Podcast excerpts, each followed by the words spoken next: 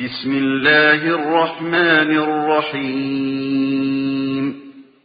نستعينه ونستغفره ونعوذ بالله من شرور أنفسنا ومن سيئات أعمالنا. من يهده الله فلا مضل له ومن يضلل فلا هادي له. وأشهد أن لا إله إلا الله وحده لا شريك له وأشهد أن محمدا عبده ورسوله أما بعد. يا أيها الذين آمنوا اتقوا الله حق تقاته ولا تموتن إلا وأنتم مسلمون. يا أيها الناس اتقوا ربكم الذي خلقكم من نفس واحدة وخلق منها زوجها وبث منهما رجالا كثيرا ونساء. واتقوا الله الذي تساءلون به والأرحام. إن الله كان عليكم رقيبا. يا أيها الذين آمنوا اتقوا الله وقولوا قولا سديدا. يصلح لكم أعمالكم ويغفر لكم ذنوبكم. ومن يطع الله ورسوله فقد فاز فوزا عظيما فإن أصدق الحديث كتاب الله وخير الهدي هدي محمد صلى الله عليه وسلم وشر الأمور محدثاتها وكل محدثة بدعة وكل بدعة ضلالة وكل ضلالة في النار அன்பிற்குரிய என் அருமை சகோதரர்களே தாய்மார்களே சகோதரிகளே அஸ்லாம் அலைக்கும் வரமத்துல்லாஹி வபரகாத்துஹு. அல்லாஹனுடைய பேரருளால் இன்றைய இந்த மாதாந்திர நிகழ்ச்சியிலே அல்லாஹுடைய மார்க்கத்தை கற்று விளங்கும் ஒரு உயிரை நோக்கில் நாம் அனைவரும் அமர்ந்திருக்கின்றோம். இன்றைய தலைப்பாக சூரா யாசின் தரும் படிப்பினைகள் என்ற தலைப்பில் ஒரு சில செய்திகளை உங்களுக்கு நினைவூட்ட ஆசைப்படுகின்றேன்.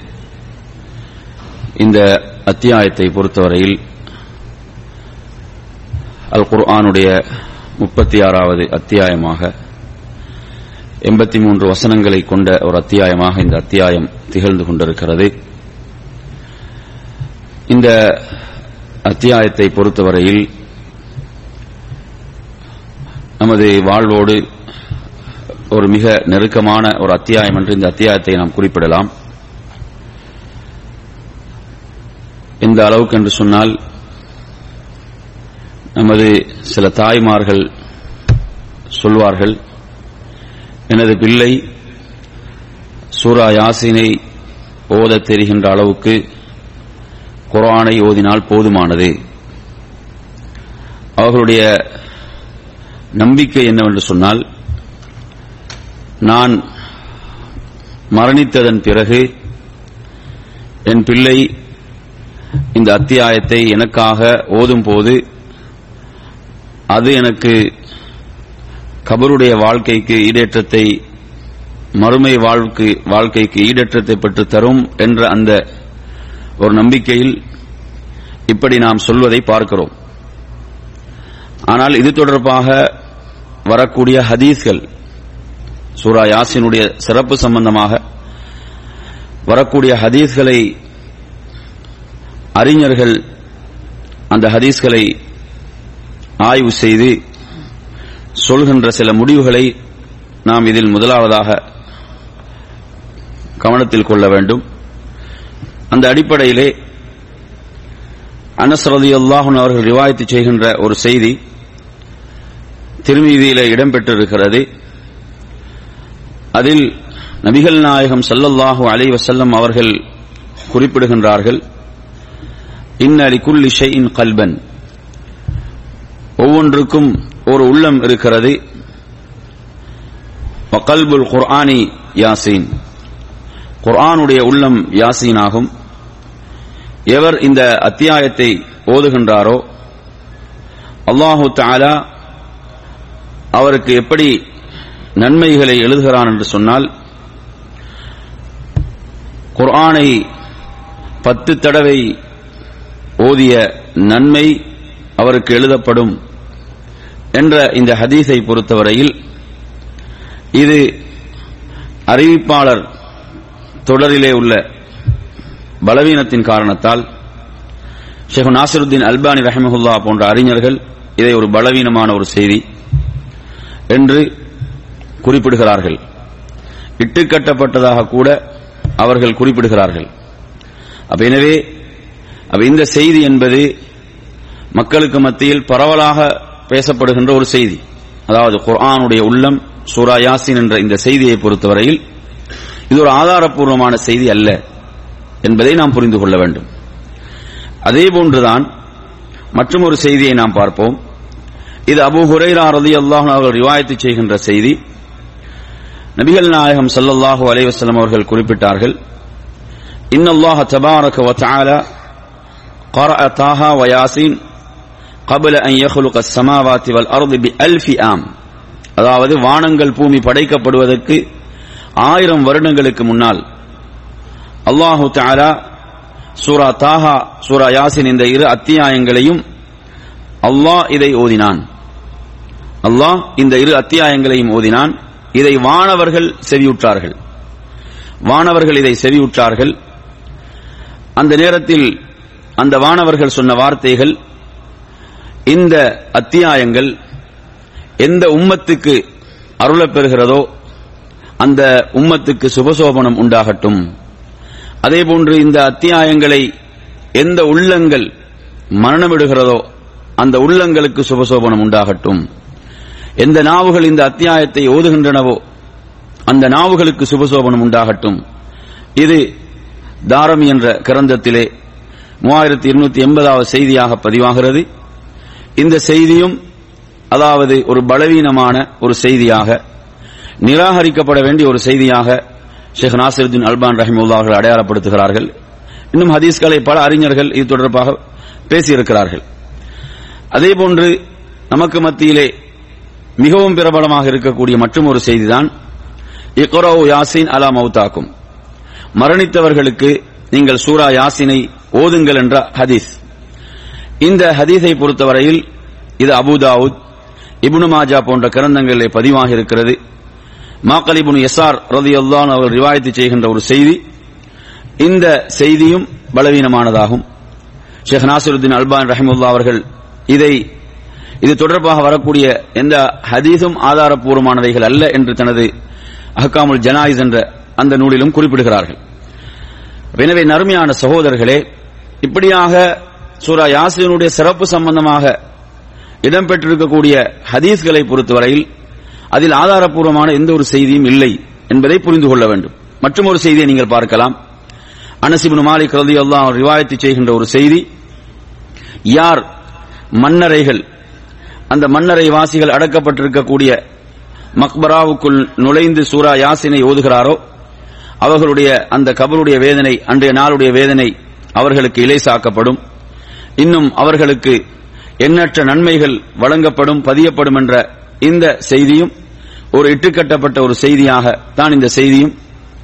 ஷேக் நாசிருதீன் அல்பான் ரஹிமுல்லா அவர்கள் இந்த செய்தியை குறிப்பிடுகிறார்கள். எனவே என் அருமையான சகோதரர்களே அதேபோன்று இமாம் இப்னுல் ஜவுசி ரஹிமுல்லா அவர்கள் தனது மௌதுவாத் என்ற அந்த நூலிலும் இது தொடர்பாக வரக்கூடிய செய்திகள் யாசினுடைய சிறப்பு தொடர்பாக வரக்கூடிய ஹதீஸ்களை எல்லாம் அதிலே பதிவு செய்கிறார்கள். அதாவது அல்லாஹுடைய ரசூலின் பெயரால் புனைந்துரைக்கப்பட்டவைகள் என்ற அந்த நூலில் தான் இந்த செய்திகளை அவர்கள் பதிவு செய்கிறார்கள்.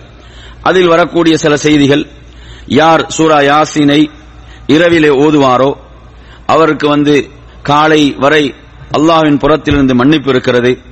அதேபோன்று எவர் ஒருவர் ஒவ்வொரு இரவிலும் சூரா யாசினை ஓதி வருவாரோ அவர் ஒரு ஷஹீதாகத்தான் அவர் மரணிப்பார் என்ற செய்தி. இந்த செய்திகளை எல்லாம் அவர்கள் தனது மௌதுவாத் என்ற அந்த கரந்தத்தில் தான் பதிவு செய்கிறார்கள். அன்பிற்குரிய அருமையான சகோதரர்களே இதில் நாம் முதலாவதாக புரிந்து கொள்ள வேண்டிய விடயம் என்னவென்றால் அதாவது சூரா யாசினுடைய சிறப்புகள் சம்பந்தமாக இடம்பெற்ற ஹதீஸ்களை பொறுத்த வரையில் அவைகள் ஆதாரப்பூர்வமானவைகள் அல்ல. அவைகள் அனைத்தும் பலவீனமானவைகள் அல்லது நிராகரிக்கப்பட வேண்டியவைகள் இட்டுக்கட்டப்பட்டவைகள் இப்படித்தான் அந்த செய்திகள் இருக்கின்றன. இந்த அடிப்படையை நாம் முதலில் விளங்கிக் கொள்ள வேண்டும். சூரா யாசினை பொறுத்தவரையில் அது அல் குரானில் உள்ள ஒரு அத்தியாயம். அல் குரானுடைய ஒரு எழுத்தை நாம் ஓதும் போது அதற்கு பத்து நன்மைகள் உண்டு. அதே போன்று அல் குர்ஆனை ஓதுவதற்கு என்ன சிறப்புகள் எல்லாம் சொல்லப்பட்டிருக்கிறதோ அந்த அனைத்து சிறப்புகளும் இந்த அத்தியாயத்துக்கும் பொருந்தும். நபிகள் நாயகம் சல்லல்லா அலிஸ்லாம் அவர்கள் அல் குர்ஆனை ஓதுவதற்கு என்னென்ன சிறப்புகளை எல்லாம் சொன்னார்களோ அந்த சிறப்புகள் அனைத்தும் இந்த அத்தியாயத்துக்கும் உண்டு என்பதை நாம் மறந்துவிடக் கூடாது எனவே அந்த அடிப்படையிலே ஏனென்றால் இன்று எந்த அளவுக்கு என்று சொன்னால் அதாவது குர்ஆனை எடுத்து பலர் ஓதுவது கிடையாது. நமது ஊர்களை நீங்க எடுத்து பாத்தீங்கன்னா மஸ்ஜிதுகள்ல குர்ஆனை எடுத்து ஓதுபவர்கள் மிக குறைவு. ஆனா யாசீனை எடுத்து என்ன செய்வார்கள்? ஓதுவார்கள். அது என்னது? தனியாக பிரிண்ட் பண்ணப்பட்டிருக்கிறது. அதைத்தான் எடுத்து ஓதுகிறார்கள். குர்ஆனை எடுத்து ஓதக்கூடியவர்கள் மிக குறைவாக இருக்கிறார்கள். எந்த அளவுக்கு என்று சொன்னால் சிலருக்கு இது குரானுடைய ஒரு அத்தியாயமா என்ற அளவுக்கு அது தெரியாத அளவுக்கு அது என்ன செய்யப்பட்டு விட்டது அது தனியாக ஒரு பிரிக்கப்பட்ட ஒன்றாக மாற்றப்பட்டிருப்பதை பார்க்கிறோம். நருமையான அருமையான சகோதரர்களே அல்குரானுடைய சில அத்தியாயங்களுக்கு சிறப்புகள் சம்பந்தமாக ஆதாரப்பூர்வமான ஹதீஸ்கள் உண்டு. ஆதாரப்பூர்வமான ஹதீஸ்கள் இருக்கின்றன. ஆனால் சூரா யாசினை பொறுத்தவரையில் அதாவது நமது சமூகம் கொடுக்கக்கூடிய அந்த முக்கியத்துவம் இருக்கிறதே அது எந்த ஹதீஸ்களை அடிப்படையாக வைத்து அந்த முக்கியத்துவங்களை கொடுக்கிறார்களோ அந்த ஹதீஸ்கள் எதுவும் ஆதாரப்பூர்வமானதில்லை அந்த அடிப்படையை நாம் புரிந்து கொள்ள வேண்டும். அந்த அடிப்படையை நாம் விளங்கிக் கொள்ள வேண்டும். எனவே நறுமையான சகோதரர்களே இந்த செய்திகளை முதலில் நான் உங்களுக்கு நினைவுபடுத்திக் கொண்டு இந்த அத்தியாயம் உள்ளடக்க இருக்கக்கூடிய அந்த முக்கியமான பகுதிகளை நாம் எடுத்து நோக்கின்ற போது அதாவது மூன்று முக்கியமான அடிப்படைகளை இந்த அத்தியாயம் தாங்கி நிற்கிறது. மூன்று மிக முக்கியமான பகுதிகள். அதிலே முதலாவதாக நாம் எடுக்கின்ற போது அதாவது ஓரிரை கொள்கை. ஏகத்துவத்தை பறைசாற்றுவதற்காக ஓரிரை கொள்கையை அல்லாஹு தாலா அதை இந்த உலகத்தில் பறைசாற்றுவதற்காக அதில் எண்ணற்ற ஆதாரங்களை அந்த அத்தியாயத்தினூடாக குறிப்பிடுகிறான். அவனுடைய பிரமாண்டமான அந்த படைப்புகள் தொடர்பான செய்திகளை அதில் குறிப்பிடுகிறான். அதேபோன்று மறுமையிலே எழுப்பப்படுதல் அதேபோன்று கூலி வழங்கப்படுதல் இது போன்ற செய்திகள் அந்த அத்தியாயத்திலே மிக பிரதானமாக இடம்பெற்றிருப்பதை நாம் பார்க்கலாம். அதேபோன்று நபிமார்கள் பொய்ப்பிக்கப்பட்டு அந்த நபிமார்களை உண்மைப்படுத்துவதற்காக ஒரு கிராமத்திலிருந்து வந்த அந்த மனிதருடைய செய்தி அதில் இடம்பெற்றிருப்பதை பார்க்கலாம். இப்படியாக முக்கியமான சில தலைப்புகளை கொண்டதாக இந்த அத்தியாயம் திகழ்ந்து கொண்டிருக்கிறது. இதை ரப்புல் ஆலமீன் எப்படி ஆரம்பிக்கிறான் என்று சொன்னால் யாசீன் என்று ஆரம்பிக்கிறான். நமக்கு தெரியும் அல் குர்ஆனில் பல அத்தியாயங்கள் இப்படி ஆரம்பிக்கிறது. அலிஃப்லாம் மீம் அலிஃப்லாம் ரா ஹாமீம் இது போன்று இதற்கு அறிஞர்கள் சொல்கின்ற விளக்கம் என்னவென்று சொன்னால் இதனுடைய பொருளை இது எதை தாங்கி நிற்கிறது எந்த பொருளை இது உள்ளடக்கி இருக்கிறது என்பதை அறிந்தவன் ரப்புல் ஆலமீன் அல்லாதான் அல்லாதான் அதை அறிந்தவன். இது இந்த குர்ஆனுடைய பேரற்புதத்தை உலகத்துக்கு சொல்வதற்காக பறைசாற்றுவதற்காக ரப்புல் ஆலமீன் இப்படி இதை இறக்கி அருளினான். அதாவது அன்றைய அந்த அரபுக்களுக்கு மத்தியில் அரபு மொழி என்பது அந்த அரபு மொழியில் அவர்கள் பாண்டித்யம் பெற்றிருந்தார்கள். அவர்களையெல்லாம் வியப்பில் ஆழ்த்தக்கூடிய விதத்தில் தான் ரப்புல் ஆலமீன் அல் குர்ஆனை இறக்கி அருளினான். அந்த தொடரில் தான் இப்படியான இந்த வசனங்கள் அருளப்பெற்றன என்பதை அறிஞர்கள் குறிப்பிடுவார்கள். அடுத்ததாக நாம் அதிலே பார்க்கின்றோம் வல் குர்ஆனில் ஹக்கீம். வல் குர்ஆனில் ஹக்கீம் என்று சொல்லி அதாவது ஞானம் நிரம்பிய குர்ஆனின் மீது சத்தியமாக என்று ரப்புல் ஆலமின் சத்தியம் செய்கிறான். அதாவது இந்த அல் குர்ஆன் என்பது ஞானங்களால் நிறைந்ததாக இந்த குர்ஆன் காணப்படுகிறது. அந்த குர்ஆனின் மீது ரப்புல் ஆலமின் சத்தியம் செய்கின்ற போது அது ஞானம் நிறைந்தது என்று குறிப்பிடுகிறான். எனவே அப்படி ஒரு நிறைவான ஒரு வேதமாக ஞானங்கள் அனைத்தையும் உள்ளடக்கிய ஒரு வேதமாக அல் குர்ஆன் திகழ்ந்து கொண்டிருக்கிறது உண்மையில் நாம் அல் குர்ஆனுடைய அந்த இல்மை பெற்றுக்கொள்வோமாக இருந்தால் அது மிகப்பெரிய சிறப்புக்குரியது அதனால் தான் அல்லாஹ்வுடைய ரசூல் ஸல்லல்லாஹு அலைஹி வஸல்லம் சொல்கிறார்கள் خيركم من تعلم القرآن وعلمه என்று சொன்னார்கள் குர்ஆனை தானும் கற்று அதை பிறருக்கும் கற்றுக் கொடுக்கக்கூடியவர் உங்களில் சிறந்தவர் என்று சொன்னார்கள் அப்படிப்பட்ட இல்மை ஞானத்தை அது சுமந்திருக்கிறது. அல்லாஹுடைய வார்த்தைகள் அல்லாஹுடைய கலாம் அதில் எந்த ஒரு பாத்திலும் அசத்தியமும் கிடையாது என்பதை நாம் புரிந்து கொள்ள வேண்டும். அதைத் தொடர்ந்து இப்படியாக ரப்புல் ஆலமீன் இந்த குர்ஆனின் மீது சத்தியம் செய்து என்ன சொல்கிறான் என்றால் இன்னக லமினல் முர்சலீன் என்று சொல்கிறான். அதாவது நபிகள் நாயகம் செல்லல்லாஹு அலைஹி அவர்களை பார்த்து என்ன சொல்கிறான் என்று சொன்னால் நிச்சயமாக நீர் ரசூல்மார்கள் தூதர்கள் என்றும் உள்ள ஒருவர் என்று ரபுல் ஆலமீன் சொல்கிறான். அதாவது அல் குர்ஆனின் மீது சத்தியம் செய்து எந்த வேதம் அல்லாஹ்வுடைய ரசூலுக்கு அருளப்பெற்றதோ அதன் மீது சத்தியம் செய்து சொல்கிறான் நீர் அல்லாஹ்வின் புறத்திலிருந்து அனுப்பப்பட்ட தூதர்கள் நின்றும் உள்ள ஒருவர் என்று சொல்கிறான். எனவே இந்த வசனம் எதை நமக்கு சொல்கிறது என்று சொன்னால் அவர்கள் அல்லாஹுடைய ரசூலை பொய்ப்பித்தார்கள். அவர்களுடைய ரிசாலத்தை பொய்ப்பித்தார்கள். இவர்கள் ஒரு உண்மையான ரசூல் என்பதை அந்த மக்கா காவிர்கள் ஏற்க மறுத்தார்கள். அப்படி பொய்ப்பிக்கின்ற போது அப்படி அவர்கள் பொய்ப்பித்த போது ரப்புல் ஆலமீன் எப்படி வசனத்தை இறக்கினான் என்று சொன்னால் இவர் உண்மையான ஒரு தூதர். இவர் அல்லாஹ்வின் புறத்திலிருந்து அனுப்பப்பட்ட ஒரு தூதர் என்பதை ரப்புல் ஆலமீன் அல் குர்ஆனின் மீது சத்தியமிட்டு அதை மக்களுக்கு தெளிவுபடுத்துகிறான். அது மாத்திரம் அல்லாமல் தொடர்ந்து சொல்கிறான் அலா சிராத்தின் முஸ்தகீம் என்று சொல்கிறான். அதாவது தூதர் மாத்திரமல்ல நேரான வழியின் மீது நேர் வழியின் மீது நீர் இருக்கிறீர் என்பதையும் சொல்கிறான். நபிகள் நாயகம் சல்லல்லாஹு அலைஹி அவர்களை பார்த்து அல்லாஹுடைய ரசூல் அது மாத்திரமல்ல அவர் நேரான வழியின் மீது இருக்கிறார். அந்த நேர் வழியை பின்பற்றக்கூடியவர்கள் நிச்சயமாக வெற்றி பெற்றார்கள். குரானிலே சொல்கிறான் வயின் துதி தகுத்தது என்று சொல்கிறான். நீங்கள் அவரை பின்பற்றினால் நீங்கள் நேர் வழி பெறுவீர்கள். அவரை நீங்கள் பின்பற்றினால் உங்களுக்கு நேர்வழி கிடைக்கும் என்று சொல்கிறான். அருமை சகோதரர்களே எந்த ரசூலுக்கு ரப்புல் ஆலமீன் உத்தரவாதம் அளித்தானோ? நீர் நேர்வழியில் இருக்கிறீர் என்று சொல்லி நாம் அந்த வழியைத்தான் பின்பற்ற வேண்டும். அதுதான் ரப்பிடமிருந்து அவர்களுக்கு அந்த உறுதிமொழி வழங்கப்பட்டிருக்கிறது. நாம் அதற்கு மாற்றமாக இயக்கங்கள் அதே போன்று ஜமாத்துகள் என்ற ஒரு வகையான இந்த சுண்ணாவை விட்டுவிட்டு பயணிப்போம் என்று சொன்னால் வழிகேட்டில் நாம் போய் சேருவோம் என்பதை மறந்துவிடக் கூடாது. எனவே அதை தொடர்ந்து சொல்கிறான் தன்சீல் அல் அசீஸ் ரஹீம் என்று சொல்கிறான். அதாவது இந்த குர்ஆனை இறக்கி அருளியது யார்? இந்த குர்ஆனை இறக்கி அருளியவன் அசீஸ். அவன் கண்ணியமானவன். கண்ணியத்துக்குரியவன். கண்ணியம் அவனுக்குரியது. அவன் யாவற்றை மிகைத்தவன். அதே போன்று அர் ரஹீம் அவன் அருளாளன் என்று சொல்கிறான். என் அருமை சகோதரர்களே இந்த குர்ஆனை நீங்கள் நிராகரிப்பதால் அல்லது நான் அனுப்பிய தூதரை நீங்கள் மறுப்பதால் நிராகரிப்பதால் அவனுடைய கண்ணியத்தில் எதுவும் குறைய போவது கிடையாது. அதனால் தான் சொல்கிறான் அசீஸ் என்றுகிறான் அசீஸ் என்ற அந்த அவனுடைய உயரிய திருநாமம் ஏன் இங்கு பயன்படுத்தப்படுகிறது? நீங்கள் குரானை நிராகரித்தாலும் இறுதியாக அனுப்பப்பட்ட அந்த தூதரை நீங்கள் நிராகரித்தாலும் இறை தூதர்களை நிராகரித்தாலும் அவனுடைய கண்ணியத்தில் எதுவும் என்ன செய்ய போவதில்லை? குறையப் போவதில்லை.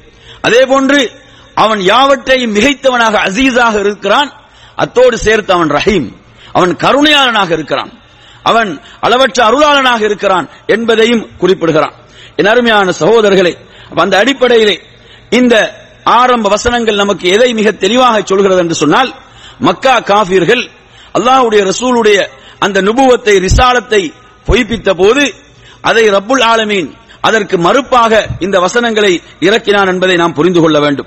அ- அது மாத்திரமல்லாமல் இதை எதற்காக இறக்கினான் என்று சொன்னால் இதன் மூலம் அந்த கூட்டத்தினருக்கு அல்லாஹுடைய ரசூல் சல்லாஹூ அலைவாஸ்லாம் அவர்கள் எச்சரிக்கை விடுக்க வேண்டும். அவர்களுக்கு எச்சரிக்கை விடுக்க வேண்டும். அவர்கள் இதில் அலட்சியமாக இருக்கிறார்கள். இந்த விஷயத்தில் அலட்சிய போக்கை அவர்கள் மேற்கொள்கிறார்கள். அந்த அலட்சிய போக்கிலிருந்து அவர்கள் விடுபட வேண்டும் என்பதற்காக. அவர்களுடைய மூதாதையர்களுக்கு வராத இந்த எச்சரிக்கை அவர்களுக்கு வந்திருக்கிறது. அவர்கள் அந்த எச்சரிக்கையின் ஊடாக தங்களை அவர்கள் சீர்திருத்திக் கொள்ள வேண்டும் என்பதற்கு.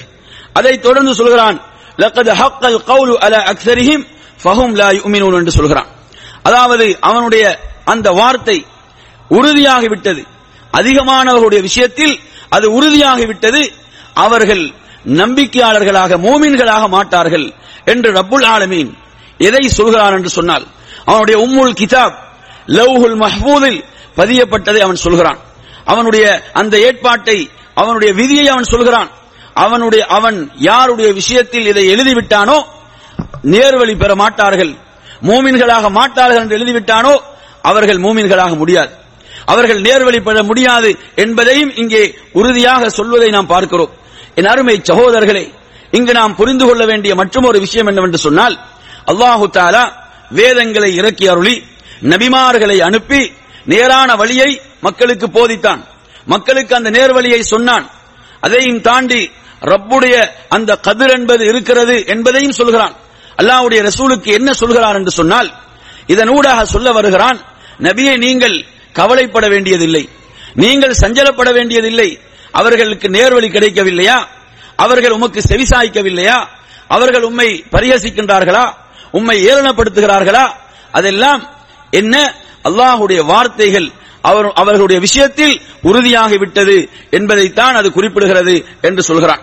என் அருமையான சகோதரர்களே அவர்களுடைய கழுத்துகளில் விலங்குகள் மாட்டப்பட்டுள்ளன அது அவருடைய கீழ் தாடை வரை அது தொங்கப்பட்டிருக்கிறது அதனால் அவருடைய கழுத்துகள் எப்படி இருக்கிறது என்று சொன்னால் அவைகள் தாழ்த்த முடியாதவாறு அவைகள் நிமிர்த்தப்பட்டிருக்கின்றன என்று ரப்புல் ஆலமீன் சொல்கிறான் அவர்களுடைய அந்த வழிகேடு அந்த வலாலத் எப்படிப்பட்டது என்பதை ரப்புல் ஆலமீன் இதனூடாக விளக்குகிறான் அதைத் தொடர்ந்து பாருங்கள் وَجَعَلْنَا مِنْ بَيْنِ أَيْدِيهِمْ سَدًّا وَمِنْ خَلْفِهِمْ سَدًّا ஃபஹும் லா யுப்சிரூன் அவர்களுக்கு முன்னாலும் அவர்களுக்கு பின்னாலும் நாம் ஒரு தடுப்பை ஆக்கினோம் என்று ரபுல் ஆலமின் சொல்கிறான்.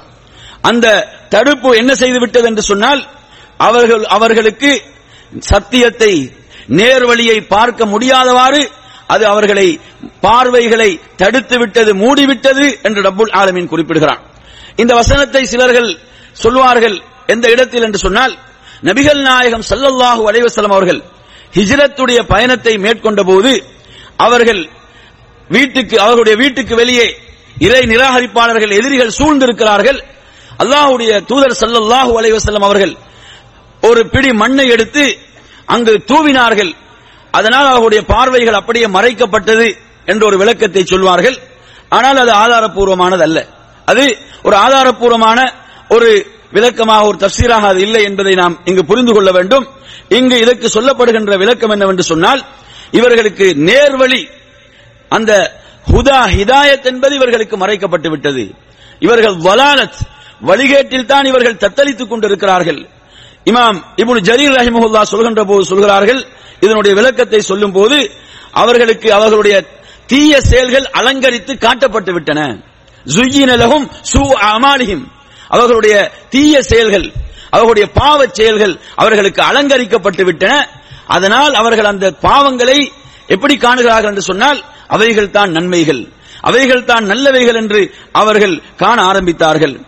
அல்லாஹு தாலா தொடர்ந்து அதிலே சொல்கிறான் அவர்களுடைய விஷயத்தில் நபியே அவர்களுக்கு நீர் எச்சரிப்பதும் எச்சரிக்காமல் இருப்பதும் சமம் தான் என்று சொல்கிறான். அவர்கள் ஈமான் கொள்ள மாட்டார்கள். அவர்கள் ஈமான் கொள்ள மாட்டார்கள்.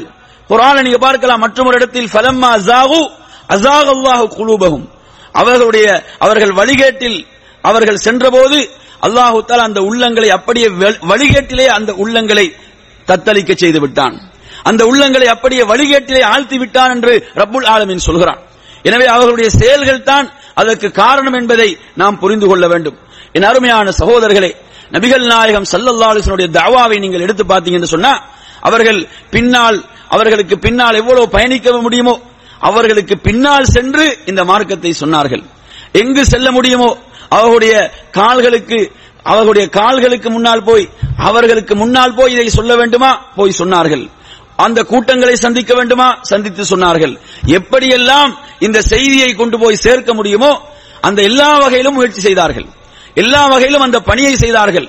ஆனா அல்லாஹு தாலா சிலருடைய விஷயத்தில் எப்படி சொல்கிறார் என்று சொன்னால் அவர்களுக்கு நீர் எச்சரிப்பதும் எச்சாரி- எச்சரிக்காமல் இருப்பதும் சமம்தான். அவர்கள் மூமின்களாக மாட்டார்கள்.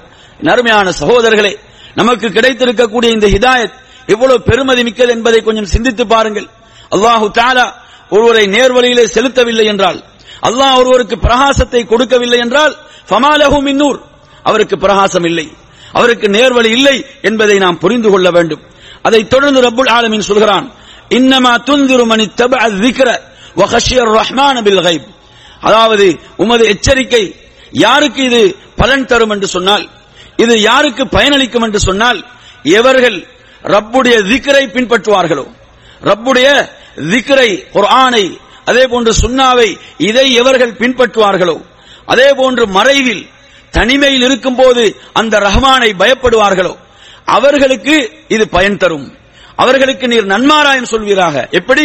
பி மகசிரத்தின் மன்னிப்பை கொண்டும் அஜ்ரின் கரீம் மகத்தான கூலியை கொண்டும் அவர்களுக்கு நன்மாராயம் சொல்வீராக. அவர்களுக்கு மன்னிப்பு இருக்கிறது அதே போன்று மகத்தான கூலி அதுவும் அந்த ரப்பிடத்திலே தயார்படுத்தப்பட்டிருக்கிறது. யாருக்கு? எவர்கள் இந்த திக்கரை பின்பற்றுவார்களோ? இந்த குர்ஆனை அல்லாஹுடைய ரசூலை எவர்கள் பின்பற்றுவார்களோ? அதோடு மறைவில் தனிமையில் ரஹ்மானை அஞ்சி பயந்து வாழ்வார்களோ? அவர்களுக்கு இரண்டு விதமான நன்மாராயங்கள். ஒன்று என்ன? அவர்களுக்கு மகபிரத் மன்னிப்பு இருக்கிறது. அதே போன்று மகத்தான கூலி அல்லாஹ்விடத்திலே இருக்கிறது. என் அருமையான சகோதரர்களே இன்று நாம் சில மனிதர்களையும் பார்க்கிறோம். எப்படி? அவர்கள் உதாரணமாக ஜும்மாவுடைய நாள் ஹுத்பா உரை நடைபெறும். அவர்கள் மஸ்ஜிதுக்குள் வருவார்கள். எப்படி நுழைந்தார்களோ அதே போன்றுதான் வெளியேறுவார்கள். அரை மணி நேர போதனை உபதேசம் அவர்களுடைய உள்ளத்தில் எந்த மாற்றத்தையும் ஏற்படுத்தி இருக்காது வந்து அந்த உரையிலே அரை மணி நேரம் ஏனையவர்களை போன்று உட்கார்ந்து செய்மடுத்திருப்பார்கள். அவர்கள் உள்ளே எப்படி வந்தார்களோ அதே போன்றுதான் வெளியில் செல்வார்கள். எந்த ஒரு மாற்றமும் அந்த உள்ளத்தில் ஏற்பட்டிருக்காது. நவுதுமில்லா இப்படியான உள்ளங்கள் இருக்கின்றன. அதே நேரத்தில் இன்னும் சில உள்ளங்கள் அவர்களுக்கு ஒரு குரானுடைய வசனம் போதும்.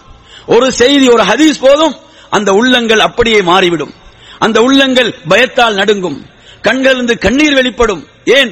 அல்லாஹு தாலா அந்த உள்ளங்களை அப்படி பிரகாசமாக ஆக்கி வைத்திருக்கிறான். அந்த உள்ளங்களை அல்லாஹு தாலா இஸ்லாத்துக்காக விரிவுபடுத்தி வைத்திருக்கிறான். ஆனால் இன்னும் சில உள்ளங்கள் அந்த உள்ளங்களுக்கு எந்த நட்போதனையும் எந்த பயனையும் தராது. அவர்கள் அந்த உள்ளங்கள் அந்த அளவு ஒரு மோசமான நிலைக்கு தள்ளப்பட்டிருக்கிறது. இந்த நிலையிலிருந்து நாம் அனைவரும் அல்லாவிடத்தில் பாதுகாப்பு தேட வேண்டும் என் அருமை சகோதரர்களே. இன்று பலருடைய வாழ்க்கையை நாம் பார்க்கிறோம். எந்த ஒரு நிகழ்வும் அவர்களுடைய வாழ்க்கையில் எந்த ஒரு மாற்றத்தையும் ஏற்படுத்தாது. ஏற்படுத்தவில்லை. சிலரை பார்க்கிறோம் பலருடைய ஜனாசாக்களில் ஊர்களில் கலந்து கொள்றாங்க. எந்த ஜனாசாயும் அவர் விடமாட்டார். எல்லா ஜனாசாக்களிலும் கலந்து கொள்வார். ஆனால் ஆச்சரியம் என்ன தெரியுமா? அவரிடம் தொழுகை இருக்காது. அவர் தொழக்கூடியவராக இல்லை. மார்க்க பற்றுடையவராக இல்லை. ஆனால் இந்த மாபெரும் நிகழ்வுகள் கூட ஒருவனுடைய மௌத்து மரணம் கூட அவனுடைய வாழ்வில் எந்த மாற்றத்தையும் ஏற்படுத்தவில்லை. இப்படியான உள்ளங்கள் இந்த உள்ளங்களுக்கு அல்லாதான் பிரகாசத்தை கொடுக்க வேண்டும். ஏன்? அந்த உள்ளங்கள் எந்த ஒரு போதனையையும் ஏற்க தயாரில்லை. அந்த போதனைகள் மூலம் அவர்கள் பயன்பெற ஒரு மாற்றத்தை ஏற்படுத்திக் கொள்ள தயாரில்லாத உள்ளங்கள் இருப்பதையும் நாம் பார்க்கிறோம். என் அருமை சகோதரர்களை அதைத் தொடர்ந்து ரபுல் ஆலமின் சொல்கிறான் இன்னா நஹனு நுஹையில் மௌதா வனக்துமு மா கத்தமு ஆசாரஹும் வகுல்ல ஷைஇன் அஹ்சைனாஹு ஃபி இமாமின் முபீன் என்று சொல்கிறான். நிச்சயமாக மரணம் அடைந்தவர்களை நாம் தான் உயிர்ப்பிக்க செய்கிறோம். மரணித்தவர்களை நாம் தான் உயிர்ப்பிக்க செய்கிறோம் என்று ரப்புல் ஆலமின் சொல்கிறான். அதே போன்று வனத்துமுமா கத்தமு ஆசாரஹும். அவர்கள் முற்படுத்தியவைகளை எல்லாம் நாம் பதிவு செய்கிறோம். அவர்கள் எவற்றையெல்லாம் முற்படுத்தினார்களோ. அதே போன்று ஆசாரகும் அதில் அவர்கள் விட்டு சென்றவைகள். அவர்களுடைய அடிச்சுவடுகள். அவற்றையும் நாம் என்ன செய்கிறோம்? பதிவு செய்கிறோம் என்று ரப்புல் ஆலமின் சொல்கிறான். இவைகள் வக்குல்ல அஹ்சைனாஹு ஃபி இமாமின் முபீன். ஒவ்வொன்றும் அந்த தெளிவான ஏட்டில் அவைகள் அனைத்தையும் நாம் பதிவு செய்திருக்கிறோம். எதுவும் அந்த ரப்பை விட்டு தவறாது.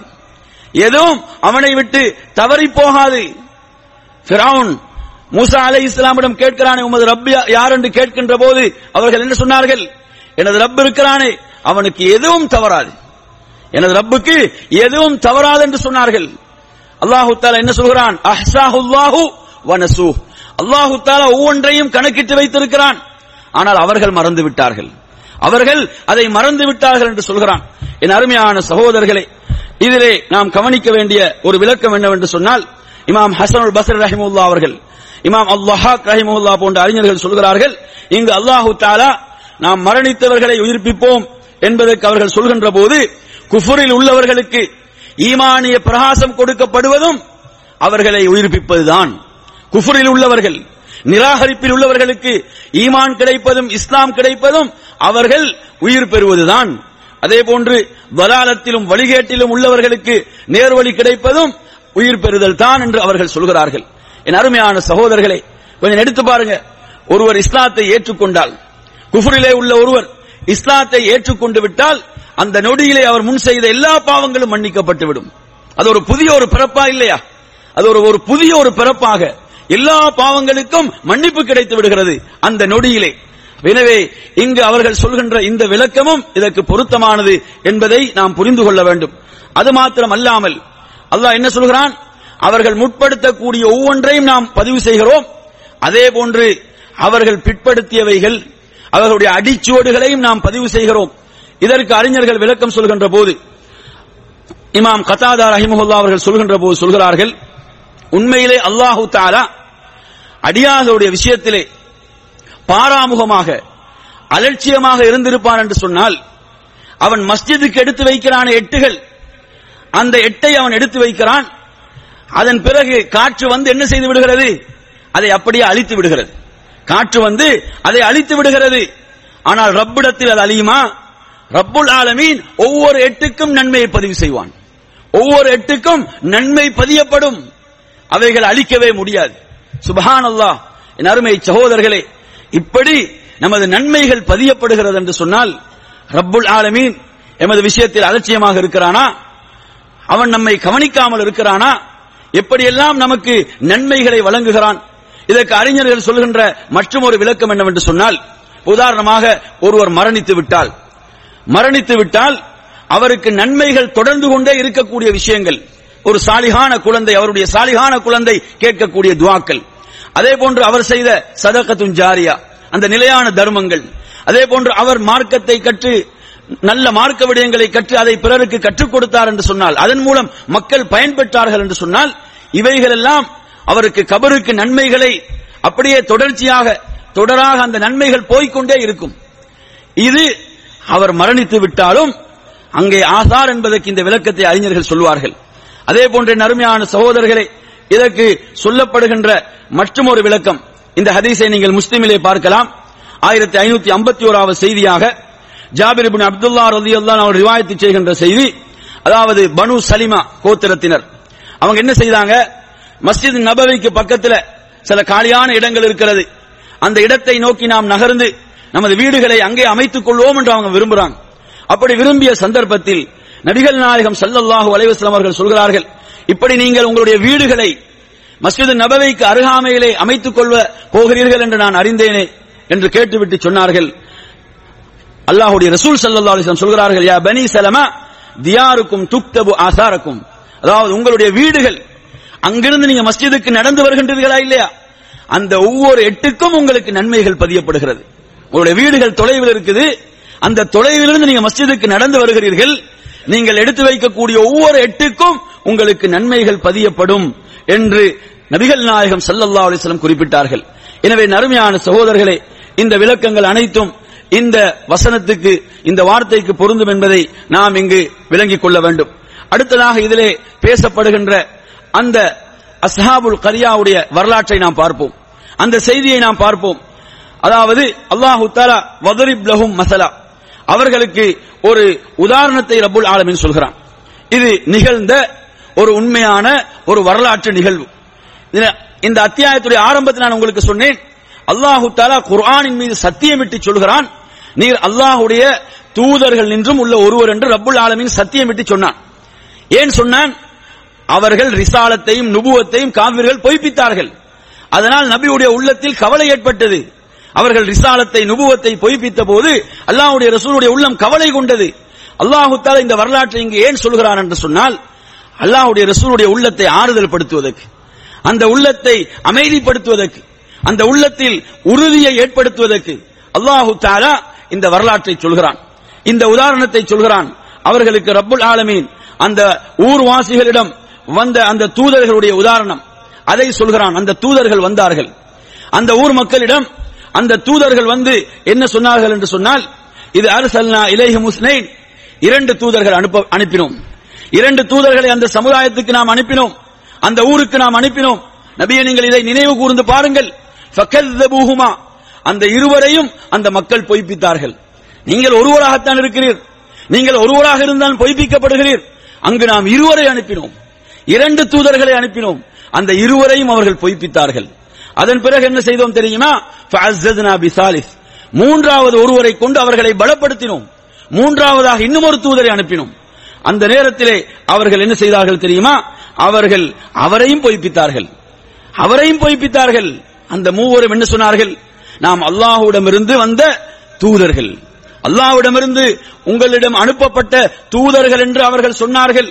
அந்த நேரத்திலே அவர்கள் என்ன சொன்னார்கள் தெரியுமா? நீங்கள் எங்களை போன்ற மனிதர்கள். நீங்கள் எங்களை போன்ற மனிதர்கள். ரஹமான் உங்களுக்கு எதையும் இறக்கி அருளவில்லை. உங்களை நாம் பொய்யர்களாகவே காணுகிறோம். உங்களை நாம் பொய்யர்களாக காணுகிறோம் என்று இறை தூதர்களை பொய்ப்பித்தார்கள். அந்த ரசூல்மார்களை பொய்ப்பித்தார்கள். என் அருமையான சகோதரர்களே அவர்கள் சொன்னார்கள் காலு ரப்புனா யஅலம். எமது ரப் அறிந்தவனாக இருக்கிறான். நிச்சயமாக நாம் ரப்பின் புறத்திலிருந்து உங்களுக்கு அனுப்பப்பட்ட தூதர்கள் என்பதை ரப்புல் ஆலமின் அறிவான். அப்படி நாம் பொய் சொல்வதாக இருந்தால் அவன் எம்மை பிடித்திருப்பான். நாம் பொய்யாக நாம் அல்லாவிடம் புற- அல்லாவின் புறத்திலிருந்து வந்த தூதர்கள் என்று நாம் பொய் சொல்வோமாக இருந்தால் அவனுடைய தண்டனை நமக்கு இறங்கி இருக்கும் அல்லாஹ் குர்ஆன்ல சொல்றானா இல்லையா? வலவு தகவல அலைனா பஅதல் அகாவில். அதாவது நாம் இறக்கி அருளாத செய்திகளை இந்த ரசூல் ஸல்லல்லாஹு அலைஹி அவர்கள் இந்த நபி அவராக பொய்யாக இட்டு கட்டியிருப்பார் என்று சொன்னால் என்ன செய்திருப்போம்? நாம் வழக்கரத்தால் பிடித்து அவரது நாடி நரம்பை தரித்திருப்போம் என்று அல்லாஹ் சொல்கிறான். அதை அவரை அதை விட்டு காப்பதற்கு எவருக்கும் முடியாது. இறுதி தூதர் நபிகள் நாயகம் சல்லல்லா அலிஸ்லாம் அவர்களை பார்த்து குரான் இதை சொல்கிறது. இந்த தூதர்கள் சொல்கிறார்கள் அதாவது நாம் அல்லாவின் புறத்திலிருந்து உண்மையிலே அனுப்பப்பட்ட தூதர்கள் அதை அவன் அறிவான். நாம் பொய்யர்களாக இருந்தால் அவனுடைய தண்டனை எமக்கு இறங்கி இருக்கும் அப்படி அந்த இறை தூதர்கள் அவர்களுக்கு தெளிவுபடுத்தினார்கள். இன்னும் சொன்னார்கள் ஒமா அலைனா இல்லல் பலாகுல் முபீன். எமது கடமையும் எமது பொறுப்பும் தெளிவாக எத்தி வைப்பதுதான். தெளிவாக சத்தியத்தை எடுத்துரைப்பதுதான் எமக்குரிய பொறுப்பென்று அவர்கள் சொன்னார்கள். அந்த நேரத்தில் அந்த மக்கள் சொன்னதெல்லாம் காலு இன்னா தொத்தையர்னா பிக்கும். அவர்கள் சொன்னார்கள் நாங்கள் உங்களை ஒரு துச்சவுனமாகத்தான் பார்க்கிறோம். சத்தியத்தை கொண்டு வந்தவர்கள் ரிசாலத்தை கொண்டு வந்தவர்கள் ஹிதாயத்தை கொண்டு வந்தவர்கள் பிரகாசத்தை கொண்டு வந்தவர்கள் அவர்களை பார்த்து அந்த சமூகம் என்ன சொன்னது தெரியுமா? உங்களிடம் துர்ச்சகுனம் தான் இருக்கிறது. உங்களிடம் துர்ச்சகுணம் தான் இருக்கிறது என்று அவர்கள் சொன்னார்கள். அது மாத்திரமல்ல இல்லம் தந்தகு. இதை நீங்கள் விட்டுவிடவில்லை என்றால் எம்மை நேர்வழியின் பால் அழைக்கக்கூடிய இந்த பிரச்சாரத்தை பணியை நீங்கள் விடவில்லை என்றால் லெனர்ஜுமன்னக்கும். நாம் உம்மை உங்களை கல்லெறிந்து கொள்வோம். வலையமஸ்தன்னக்கும் மின்னா அதாவும் அலீம். எம்மிடமிருந்து நோவினை தருகின்ற வேதனை உங்களை பிடித்துக் கொள்ளும் என்று எச்சரித்தார்கள். என் அருமையான சகோதரர்களே கொஞ்சம் நினைத்து பாருங்கள். நபிமார்கள் ரிசாலத்தை சுமந்து வந்தவர்கள் இப்படியான நெருக்கடிகளை இப்படியான எதிர்ப்புகளை அவர்கள் சம்பாதித்தார்கள் என்று சொன்னால் உண்மையிலே இந்த சத்திய மார்க்கத்தை யாரெல்லாம் முன்வைக்கிறார்களோ அவர்கள் நிச்சயமாக எதிர்க்கப்படுவார்கள். நிச்சயமாக அந்த எதிர்ப்புகள் வந்தே தீரும் என்பதை நாம் மறந்துவிடக் கூடாது. அதனால் நபிமார்கள் மௌனமாக இருந்தார்களா? அவர்கள் அமைதியாக இருந்தார்களா? சத்தியத்தை சொல்லாமல் இருந்தார்களா? சத்தியத்தை மறைத்தார்களா? துணிவோடு சொன்னார்கள். எனவே அந்த வழிமுறையில் தான் நாம் பயணிக்க வேண்டும். சத்தியத்தை எடுத்துரைக்க வேண்டும். துணிவாக சொல்ல வேண்டும். சமூகம் என்ன முத்திரை வேண்டுமானாலும் குத்தலாம். சமூகம் எப்படி வேண்டுமானாலும் நமக்கு பெயர் சூட்டலாம். குடும்பம் உறவினர்கள் எப்படியும் நம்மை பார்க்கலாம். நாம் இங்கு சத்திய மார்க்கத்தை அல்லாஹுடைய திருப்திக்காக எடுத்துச் சொல்ல வேண்டும். என் அருமையான சகோதரர்களே அந்த நேரத்திலே அந்த இறை தூதர்கள் சொன்னார்கள் துர்ச்சகுனம் என்பது உங்களிடம் தான் இருக்கிறது. நேர்வழியை ஏற்க மறுக்கிறீர்கள் சத்தியத்தை ஏற்க மறுக்கிறீர்கள் வழிகேட்டில் இருக்கிறீர்கள் துர்ச்சகுனம் என்பது உங்களிடம் தான் இருக்கிறது. என்று அவர்கள் சொல்லிவிட்டு சொல்கிறார்கள். அதாவது உங்களுக்கு நட்போதனைகள் வழங்கப்பட்டுக் கொண்டிருக்கிறது. ஆனால் பல் அந்தும் கௌமும் முஸ்ரிஃபூன். நீங்கள் என்ன செய்றீங்க வரம்பு மீறுகின்ற ஒரு கூட்டமாகத்தான் இருக்கிறீர்கள். வரம்பு மீறி கொண்டிருக்கிறீர்கள். அந்த நேரத்தில் என் அருமையான சகோதரர்களே அந்த ஊருடைய கோடியிலிருந்து ஒரு மனிதர் வேகமாக விரைந்து வந்தார். அல்லாஹு தாலா ரஜுலுன் என்று சொல்கிறான். குரானை நீங்க பார்க்கலாம். ரிஜால் என்ற வார்த்தை பிரயோகம். மூன்று இடங்களில் பயன்படுத்தப்படுகிறது குரானில் அந்த மூன்று இடங்களிலும் அல்லாஹு தாலா ரிஜால் என்ற வார்த்தை பிரயோகத்தை யாருக்கு பயன்படுத்துகிறான் என்று சொன்னால் ஆளுமை மிக்கவர்கள் செயல் வீரர்கள் அவர்களுக்கு தான் பயன்படுத்துகிறான். ரிஜாலுன் லா துல்ஹீஹிம் திஜாரத்துன் வலா பைஉன் அன் திக்ரில்லா என்று சொல்கிறான். ரிஜாலுன் சதகு மா ஆஹதுல்லாஹ் அலைஹி என்று சொல்கிறான். அதே போன்று ரிஜாலுன் என்று சொல்லி உனாசுன் அன் என்று சொல்கிறான். இப்படி மூன்று இடங்களிலும் அதாவது அவர்களுடைய வியாபாரம் கொடுக்கல் வாங்கல் அல்லாஹுவை தொழுவதை விட்டும் அல்லாஹுவை நினைவு கூறுவதை விட்டும் அவர்களை திசை திருப்பவில்லை. அவர்கள் ஆளுமை மிக்கவர்கள். அவர்கள் செயல் வீரர்கள். அல்லாவோடு போட்ட ஒப்பந்தத்தை உண்மைப்படுத்தியவர்கள் அவர்கள் செயல் வீரர்கள் என்று சொல்கிறான். பரிசுத்தத்தை சுத்தத்தை விரும்பியவர்களை ரிஜால் என்று சொல்கிறான். இங்கு அல்லாஹு தாலா ஒருமையிலே ரஜுலன் என்று சொல்கிறான். இந்த ரஜுல் என்ற வார்த்தை பிரயோகம் அவருடைய கண்ணியத்தையும் அந்தஸ்தையும் குறிப்பதாக இருக்கிறது. அவர் என்ன செய்கிறார்? அந்த ஊருடைய கோடியிலிருந்து அவர் விரைந்து வருகிறார் எஸ் ஆ ஏன் விரைந்து வருகிறார் மக்களுக்கு நேர்வழி கிடைக்க வேண்டும் மக்களுக்கு இந்த தீனுல் இஸ்லாம் கிடைக்க வேண்டும் இந்த சத்தியம் கிடைக்க வேண்டும் என்பதற்காக விரைந்து வந்தார் அப்படி என்றால் அல்லாஹு தாலா அந்த பண்பை சொல்கிறான் எஸ் ஆண்டு சொல்கிறான் ஏன் சொல்கிறான் மக்களுக்கு நேர்வழி கிடைப்பதற்கும் சத்தியம் கிடைப்பதற்கும் அவ்வளவு ஆர்வம் அவர்களுக்கு அவருக்கு அவருக்குள் காணப்பட்டது விரைந்து வந்து என்ன சொன்னார் தெரியுமா قال يا قومي இத்தபியுல் முர்சலீன். அவர்கள் சொன்னார்கள் அந்த தனது சமுதாய சமுதாயத்தை கூட்டத்தை பார்த்து சொன்னார்கள் இந்த தூதர்களை பின்பற்றுங்கள். இந்த தூதர்களை பின்பற்றுங்கள் என்று சொல்லிவிட்டு அவர்கள் சொல்கிறார்கள் அதாவது இத்தபி உம் அல்லா எஸ் அலுக்கும் அஜரம் வஹம் முஹதூன் உங்களிடம் எந்த கூலியும் அவர்கள் கேட்கவில்லை. இந்த நேர்வழியை நீங்கள் பின்பற்றுவதற்காக இந்த நேர்வழியை உங்களுக்கு அவர்கள் சொல்வதற்காக இந்த மார்க்கத்தை உங்களிடம் கொண்டு வந்து தந்ததற்காக அவர்கள் உங்களிடம் ஒரு ரூபாயை கூட எதிர்பார்க்கவில்லை. ஒரு பைசாவை கூட எதிர்பார்க்கவில்லை. எந்த கூலியும் அவர்கள் உங்களிடம் கேட்கவில்லை. அவர்கள் நேர்வழியிலே இருக்கிறார்கள். எவ்வளவு பெரிய ஒரு அளவுகோலை சொல்கிறார்கள். இன்று நீங்க எடுத்து பார்த்தீங்கன்னா எந்த மதத்தை நாம் எடுத்துக்கொண்டாலும் அனைவரும் பணத்துக்காக பொருளுக்காக அடிமைப்பட்டிருப்பதை தான் பார்க்கிறோம். ஆனால் இறை தூதர்களுடைய தனித்தன்மைகள் என்ன? அவர்கள் எந்த ஒரு கூலியையும் அவர்கள் கேட்கவில்லை. எதிர்பார்க்கவில்லை. அவர்கள் சோதனைகளைத்தான் தாங்கிக் கொண்டார்கள். அவர்கள் கஷ்டங்களைத்தான் தாங்கிக் கொண்டார்கள். அவர்கள் நேர்வழியிலே உள்ளவர்கள். அந்த நேரத்திலே அந்த சமூகம் அவருக்கு எதிராக பேசுகிறது. அவர் மறுபடியும் கேட்கிறார் ஒமாலியலா அபுதுல்லதி ஃபதரனி வ இலைஹி துர்ஜவுன் அதாவது என்னை படைத்தவனை நான் எப்படி வணங்காமல் இருக்க முடியும்? அவனை வணங்காமல் இருப்பதற்கு எனக்கு என்ன நேர்ந்தது? அவன் தான் என்னை படைத்தவன். அவன்பால் தான் நீங்கள் அனைவரும் மீட்டப்படுவீர்கள். உங்களுடைய திரும்பும் இடம் அவன் தான் இருக்கிறது என்று அவர் சொல்கிறார். அவர் பிரச்சாரம் செய்கிறார். மூன்று இறை தூதர்கள் இருக்கிறார்கள். இறை தூதர்கள் இருக்கும் போது அந்த இறை தூதர்களுக்காக சத்தியத்துக்காக அவர் குரல் கொடுக்கிறார். என் அருமையான சகோதரர்களே இது எவ்வளவு பெரிய ஒரு பண்பு. நாம் எப்போதும் சத்தியத்துக்கு துணையாக இருக்க வேண்டும். அல்லாஹுடைய மார்க்கத்துக்கு உதவியாளர்களாக இருக்க வேண்டும். அல்லாஹுடைய மார்க்கத்தை உண்மையிலே எடுத்துரைப்பவர்களுக்கு தோல் கொடுப்பவர்களாக இருக்க வேண்டும். இப்படி அவர் நிற்கிறார். அவர் சொல்கிறார் மறுபடியும் அந்த மக்களை பார்த்து என்ன கேட்கிறார் என்று சொன்னால் அதாவது நான் அல்லாஹுவை விட்டுவிட்டு வேறொருவனை கடவுளாக எடுத்துக் கொள்வேனா அந்த ரஹ்மானை விட்டுவிட்டு நான் வேறொருவரை கடவுளாக எடுத்துக் கொள்வதன் மூலமாக எனக்கு எந்த ஒரு ஷஃபாத்தும் பயன் தராது. யாருடைய சஃபாத்தும் அவன் எவனாக இருந்தாலும் அவர்களுடைய பரிந்துரை எதுவும் பயனளிக்காது. அந்த ரப்பிடத்தில் அந்த ரஹ்மானிடத்தில் அதே போன்று யாரும் அவனிடமிருந்து அவனுடைய தண்டனையிலிருந்து யாரும் என்னை பாதுகாக்கவும் முடியாது. என்னை காக்கவும் முடியாது என்று அவர் சொல்லிவிட்டு சொல்கிறார். அப்படி நான் அல்லாஹுவை விட்டுவிட்டு வேறு யாரையும் வணங்கினால் நாம் தெளிவான வழிகேட்டிலே நான் இருக்கிறேன். இன்னி ஆமந்து ரப்பிக்கும் உங்கள் ரப்பை நான் ஈமான் கொண்டேன். இதை கேளுங்கள். இதை செவியுறுங்கள் என்று அவர் சொல்கிறார். அதன் பிறகு அல்லாஹு தாலா சொல்கின்ற செய்தி என்ன? கீழ துகுலில் ஜன்ன கால கௌமி யலமூன் அல்லாஹு தாலா என்ன சொன்னான்? அவருக்கு சுவர்க்கத்தில் நுழையுமாறு சொல்லப்பட்டது. இங்கு எந்த வசனம் இங்கே இடையிலே சொல்லப்படவில்லை என்றால் அவர் கொல்லப்பட்டார். அந்த சமூகம் என்ன செய்துவிட்டது? அந்த சமுதாயம் அந்த மனிதரை கொன்று விட்டது கொன்றார்கள். நபிமார்களுக்காக சத்தியத்துக்காக குரல் கொடுத்த மனிதர் கொல்லப்பட்டார். அருமை சகோதரர்களே அல்லாஹு தாலா அவருக்கு வழங்கிய சிறப்பை சொல்கிறான். இங்கு அல்லாஹ் யாரை பேசுகிறான்? அந்த மூன்று நபிமார்களை பற்றிய செய்தி இங்கு சொல்லவில்லை. இங்கு சொல்வது அந்த கொல்லப்பட்ட மனிதர் ஷஹீதான அந்த மனிதர் அல்லாஹ்வுடைய மார்க்கத்துக்காக ஷஹீத் என்ற அந்த உயர்ந்த அந்தஸ்தை பெற்ற மனிதர். அல்லாஹு தால் அவருக்கு கொடுத்த கண்ணியம் என்ன? சுவர்க்கத்தில் நுழையுமாறு அவருக்கு சொல்லப்பட்டது. அந்த நேரத்திலே அவர் சொன்ன வார்த்தைகள் என்ன தெரியுமா?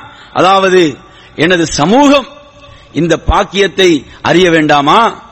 எனது சமுதாயத்துக்கு இது தெரிய வேண்டாமா என்று கை சேதப்படுகிறார். அவரை கொன்ற சமூகம் அந்த சமூகத்துக்கு நேர்வழி கிடைக்க வேண்டும். அல்லாஹ் என்னை இவ்வளவு கண்ணியப்படுத்தினானே எனக்கு சுவர்க்கத்தை தந்தானே. இந்த கண்ணியத்தை அவர்கள் அறிந்து அவர்கள் இந்த நேர்வழியை பெற வேண்டும் என்று விரும்பினார். அப்துல்லாஹிபின் அப்பாஸ் ரதி அல்லாஹ் அவர்கள் இவரை பற்றி சொல்கின்ற போது சொல்கிறார்கள் அதாவது உயிரோடு இருக்கும் போதும் தாவா செய்தார். மரணித்த பிறகும் தாவா செய்தார். கொல்லப்பட்ட பிறகும் அவர் தாவா செய்தார். என்ன தாவா? இது எனது சமுதாயத்துக்கு இந்த இந்த செய்தி எட்ட வேண்டுமே. எனக்கு சுவர்க்கம் கிடைத்து விட்டதே. இந்த மகத்தான பாக்கியம் கிடைத்து விட்டதே. விமா கஃபரலி ரப்பி வஜஅலனி மினல் முக்ரமீன். என்னை அவன் மன்னித்து சங்கையானவர்கள் என்றும் உள்ள ஒருவனாக ஆக்கினானே.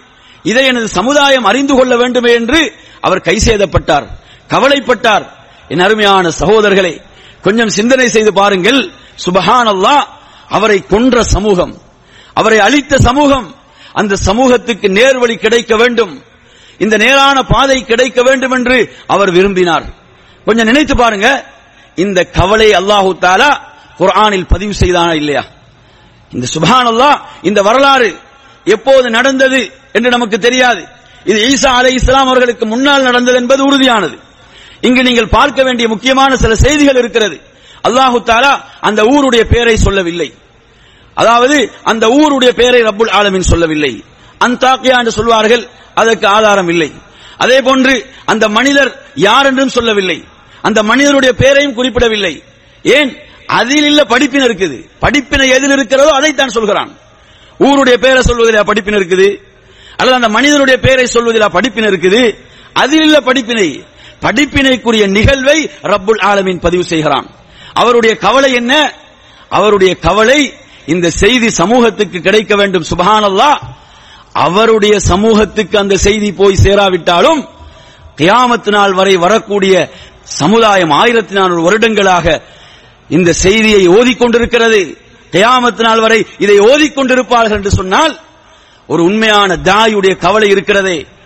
அது கவலை உண்மையான கவலையாக இஹலாசானதாக இருந்தால் அல்லாஹ் அதை கொண்டு போய் சேர்ப்பான். சுப்ஹானல்லாஹ். அதை ரப்புல் ஆலமீன் கொண்டு போய் சேர்ப்பான் என்பதற்கு இது மிகப்பெரிய ஆதாரம். அதாவது நாம் அல்லாஹ்வுடைய மார்க்கத்துக்காக ஒரு பங்களிப்பை செய்யறோமா ஒரு பணியை செய்யறோமா நமக்கு ஒரு கவலை இருக்கும். என்னது? இந்த செய்தி எவ்வளவு பேருக்கு தான் போய் சேரப்போகுது? இது எவ்வளவு பேருக்கு தான் இந்த செய்தி- செய்தி போய் சேரும் என்ற கவலை இருக்கும். ஆனால் இஹ்லாஸாக உள தூய்மையோடு அல்லாஹ்வுக்காக நாம் அதை செய்யும் போது சுபஹானல்லாஹ் அல்லாஹு தாலா கொண்டு போய் சேர்ப்பான். நறுமையான சகோதரர்களை உங்களுக்கு தெரியும் நீங்க எல்லாம் வாசிக்கக்கூடிய ஒரு ஒரு சிறிய புத்தகம் இந்த அன்புள்ள அம்மா. இந்த அன்புள்ள அம்மா என்ற புத்தகத்தை நீங்க எடுத்து பாருங்க. இஸ்லாத்தை ஏற்றுக்கொண்ட ஒரு சகோதரர் இஸ்லாத்தை ஏற்றுக்கொண்ட ஒரு சகோதரர் தனது தாய்க்கு எழுதிய ஒரு கடிதம். என்ன செய்யறாரு தனக்கு கிடைத்த இந்த இஸ்லாம் தனக்கு கிடைத்த இந்த நேர்வழி எனது தாய்க்கும் கிடைக்க வேண்டும். எனது தாய் நரகிலிருந்து பாதுகாக்கப்பட வேண்டும். எனது தாய் நரகத்தின் விறகு கட்டையாக மாற்றப்படக்கூடாது என்ற அந்த கவலையுடைய வெளிப்பாடு என்ன செய்கிறார்? தனக்கு தனது தாய்க்கு ஒரு கடிதத்தை எழுதுகிறார். தாய்க்கு நேர்வழி கிடைக்க வேண்டும் என்பதற்காக. என் அருமை சகோதரர்களே அவர் கற்பனையில் கூட எண்ணி இருக்க மாட்டார். இது பல லட்சம் புத்தகங்களாக பல மொழிகளில் இது பிரிண்ட் பண்ணப்பட்டு வெளியிடப்படும் என்று அவர் கற்பனையில கூட நினைத்திருப்பாரா? சுபஹானல்லா அந்த புத்தகத்தை நீங்க எடுத்து பார்த்தீங்கன்னா இன்று பலருடைய ஹிதாயத்துக்கு அது காரணமாகியது. பலருடைய நேர்வழிக்கு அது காரணமாக அமைந்தது. பல லட்சங்கள் கோடிகளை தாண்டி இருக்கும் பல மொழிகளில் அது மொழிபெயர்க்கப்பட்டு விட்டது. இது உங்களுக்கு எதை சொல்ல வருகிறது? இஹ்லாஸாக அல்லாஹ்வுடைய தீனுக்கு நீங்கள் செய்கின்ற அந்த முயற்சிகள் இருக்கிறதே. அல்லாஹ் அதை கபூல் செய்தால் அதற்கு மிகப்பெரிய ஒரு தாக்கம் இருக்கும். அல்லாஹு தாலா அதை கொண்டு போய் சேர்ப்பான். இப்ராஹிம் அலைஹிஸ்ஸலாம் அவர்களை ஹஜ்ஜுக்காக அழைப்பு விடுக்குமாறு குரானிலே அல்லாஹ் பணிக்கிறான். வஅத்தின் பின்னாசி ஃபில் ஹஜ். ஹஜ்ஜுக்குரிய அழைப்பை மக்களுக்கு விடுப்பீராக. அந்த அறிவிப்பை மக்களுக்கு செய்வீராக. இப்ராஹிம் அலை இஸ்லாத்துடைய அந்த அழைப்பை கொண்டு போய் சேர்ப்பதற்கு அங்கு எந்த மீடியாவும் இருக்கவில்லை. அங்கு எந்த மீடியாவும் கிடையாது. தொலை தொடர்பு சாதனங்கள் எதுவும் கிடையாது. அங்க நவீன எதுவுமே கிடையாது. அவர்கள் தனது குரலால் முடிந்தவரை அந்த சப்தம் போய் சேரும். அந்த அழைப்பை அல்லாவுடைய கட்டளை அவர்கள் ரப்பிடத்திலே மறுபடியும் கேள்வி கேட்கவில்லை. இந்த அழைப்பு எவ்வளவு பேருக்கு தான் கேட்கும்? இந்த அழைப்பு எவ்வளவு பேருக்கு தான் போய் சேரும்? இந்த அழைப்பில் ஏதாவது பயன் இருக்குமா? அப்படி கேட்டார்களா? ரப்புடைய கட்டளை அழைப்பை விடுத்தார்கள். அழைப்பை விடுக்குமாறு சொன்னான். சுபஹான் அல்லா மக்கள் உம்மிடம் வருவார்கள். நடந்தவர்களாக அவர்கள் ஒட்டகங்களில் பல பகுதிகளிலிருந்து வருவார்கள். என் அருமை சகோதரர்களே கொஞ்சம் எண்ணி பாருங்க. இப்ராஹிம் அலைஹிஸ்ஸலாத்துடைய இந்த அழைப்பை ரப்புல்லாலமீன் எப்படி கொண்டு போய் சேர்த்தான்? குர்ஆன் சொல்கிறது கயாமத்து நாள் வரை அந்த அழைப்பை ஏற்று மக்கள் லெப்பைக் என்று சொன்னவர்களாக ஹஜ்ஜிக்கும் முராவுக்கும் போய்க் கொண்டே இருப்பார்கள். லட்சங்கள் கோடிகள். எனவே அருமை சகோதரர்களே நாம் ஒன்றை ஆழமாக உள்ளத்தில் பதிவு செய்ய வேண்டும் என்ன? அல்லாவுடைய மார்க்கத்துக்காக அல்லாவுடைய தீனுக்காக இஹலாசாக நாம் செய்யக்கூடிய முயற்சிகள் அது சிறியதாக இருக்கலாம். சிறிய ஒரு முயற்சியாக இருக்கலாம். அல்லாஹ் அதை கபூல் செய்தால் அதற்கு மிகப்பெரிய ஒரு பாதிப்பை அந்த ரப்புல் ஆலமீன் ஏற்படுத்துவான். அது பலருக்கும் பல கோடி மக்களுக்கு அது போய் சேர்வதற்குரிய ஏற்பாட்டை அவன் செய்வான். நாம் கவலையோடும் இஹ்லாசோடும் அல்லாஹ்வுடைய தீனுக்கு நாம் என்ன பங்களிப்பை செய்தோம்? என்ன செய்திருக்கிறோம்? இந்த வரலாற்றை குரான் பேசுகிறது என்றால் சூரத்து யாசின் நீங்க எடுத்து பார்த்தீங்கன்னு சொன்னா இந்த அத்தியாயத்தின் மூலமாக உண்மையிலேயே இதை ஓதுகின்ற இந்த சமூகம் காலையிலும் மாலையிலும் இரவிலும் பகலிலும் இதை ஓதுகிறார்கள். ஒவ்வொரு வீட்டிலும் ஓதுகிறார்கள். ஆனால் இந்த அத்தியாயம் உள்ளடக்கி இருக்கக்கூடிய உண்மையான படிப்பினைகளை இந்த சமூகம் பெற்றதா என்றால் நிச்சயமாக இல்லை என்று தான் சொல்ல வேண்டும். அதாவது அல்லாஹ் இந்த அத்தியாயத்திலே குறிப்பிடுகிறான். லியுந்திர மண்கான ஹையா என்று சொல்கிறான். உயிரோடு உள்ளவர்களுக்கு அச்சமூட்டி எச்சரிக்கை செய்வதற்காகத்தான் இது என்று சொல்கிறான். உயிரோடு உள்ள உள்ளங்கள் உயிர் பெற்ற உள்ளங்கள் தான் இதன் மூலம் உயிர் பெறுகின்றது. மரணித்த உள்ளங்களையும் இது உயிர் பெறச் செய்கிறது. என் அருமையான சகோதரர்களே வேதனை கவலை என்னவென்றால் இந்த அத்தியாயம் உள்ளடக்கி இருக்கக்கூடிய செய்திகள் அதாவது குர்ஆன்ல நூத்தி பதினான்கு அத்தியாயங்கள் இருக்கிறது. இந்த அத்தியாயத்தோடு தான் அதிகமான தொடர்பு இருக்கிறது. ஒவ்வொரு வீடுகளை நீங்க எடுத்தீங்கன்னா திங்கள் வியாழன் எல்லாம் இதை ஓதுவார்கள். அதாவது அதிகமாக ஓதப்படுகின்ற ஒரு அத்தியாயம்.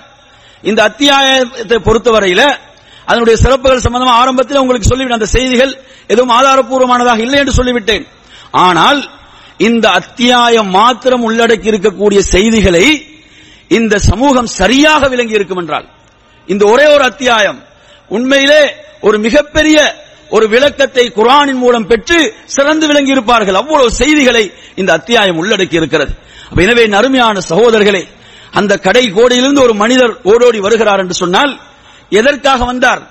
அல்லாஹ்வுடைய தீனுக்கு என்னால் முடிந்த ஒரு பங்களிப்பை செய்ய வேண்டும். அல்லாவுடைய தீனுக்கு என்னால் முடிந்த ஒரு பங்களிப்பை அந்த இறை தூதர்களுக்காக குரல் கொடுக்க முடியுமா? அவர்களுக்காக நான் பேசி அந்த நேர்வழியை அந்த மக்களுக்கு சொல்ல முடியுமா? அதற்கு எனது சக்தியை எவ்வளவு பயன்படுத்த முடியுமோ அவ்வளவு அவர் பயன்படுத்தினார். எனவே நறுமை சகோதரர்களே நாம் அல்லாஹுடைய தீனுக்காக மார்க்கத்துக்காக செய்திருக்கக்கூடிய பங்களிப்பு என்ன?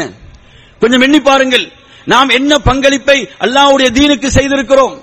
அல்லாவுடைய மார்க்கத்துக்கு செய்திருக்கிறோம். கொஞ்சம் எண்ணி பாருங்கள்.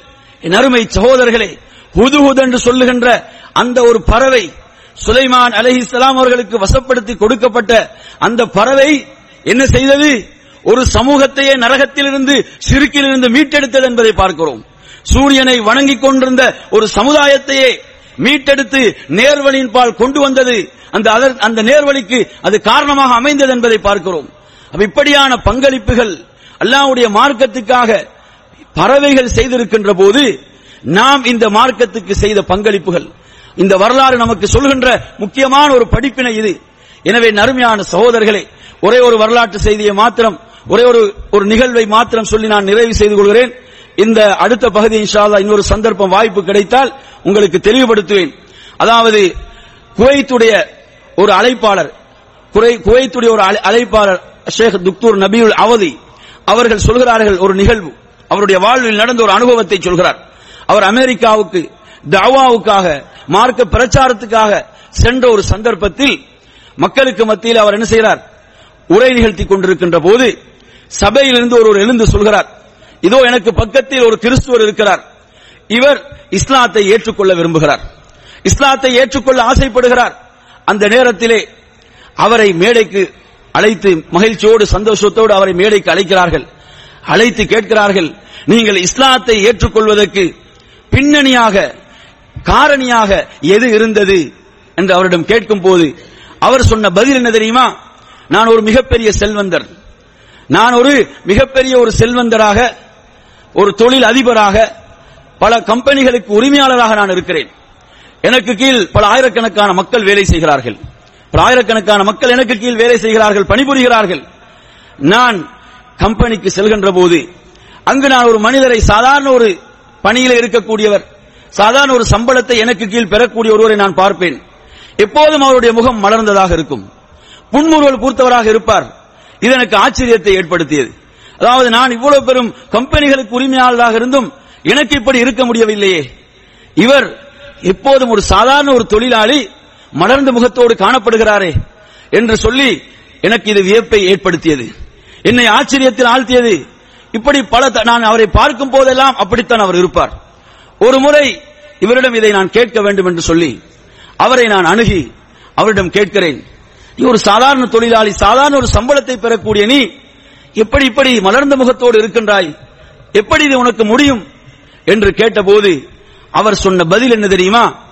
எனது தூதர் சொல்லி இருக்கிறார் எனது ரசூல் ஸல்லல்லாஹு அலைவசலம் அவர்கள் சொல்லி இருக்கிறார்கள் அதாவது மூமினுடைய வாழ்வில் அவனை சந்திக்கின்ற எதுவாக இருந்தாலும் அது அவனுக்கு நன்மைதான். அது ஒரு சோதனையாக இருக்கிறதா? பொறுமையோடு அல்லாவுக்காக ஏற்றுக்கொள்கிறானா? அது அவனுக்கு நன்மைதான். அதே போன்று நன்மையான ஒரு மகிழ்ச்சியான விடயம் நடக்கிறதா? அப்போது அல்லாஹுவை புகழ்கிறானா? அதுவும் அவனுக்கு நன்மைதான். அது மாத்திரமல்ல அல்லாஹுடைய தூதர் சொன்னார்கள் மலர்ந்த முகத்தோடு இருப்பது இருக்கிறதே அதை தர்மம் என்று சொன்னார்கள். அந்த நன்மையான காரியத்தை அற்பமாக நினைத்து விடாதீர்கள் என்று சொன்னார்கள். இந்த செய்திகள் தான் என்னை இப்படி ஆக்கியது என்று அவர் குறிப்பிட்டார். இது என்னை என்னை என்ன செய்தது என்று சொன்னால் இந்த சாதாரண மனிதனுடைய வாழ்விலே தாக்கத்தை ஏற்படுத்திய அந்த மனிதர் யார் என்று நான் அவரை படிக்க ஆரம்பித்தேன்.